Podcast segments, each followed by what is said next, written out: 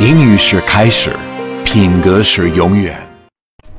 Hello, boys and girls. I'm Miss Giraffe. 亲爱的宝贝，你好啊！我是你们最甜的小鹿姐姐。今天，小鹿姐姐要给大家带来《The Dirty Spot on the Window》有污点的窗户。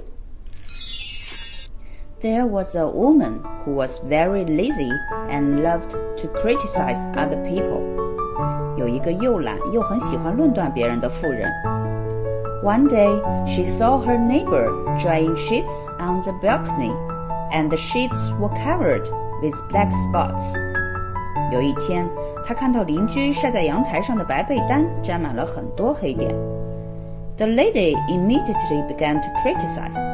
她马上就开始批评。She said, "Look at that woman. She doesn't even know how to wash clothes. She knows nothing about housework. All she can do is watch TV and eat."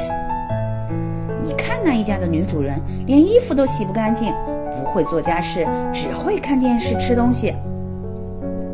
To get a closer look, she opened her window and discovered that the sheets were white and clean. 为了看得更清楚，她打 开玻璃窗户，才发现这些被单又白又干净。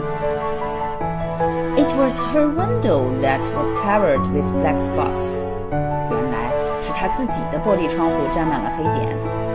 She had neglected to wash her own window. 她忽略了要把自己的窗户洗干净。小故事大启示。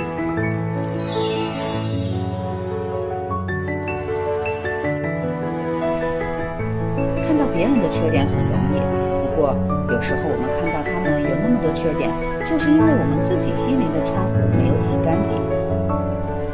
想要让宝贝习得更多品格力，请继续关注小鹿姐姐哦。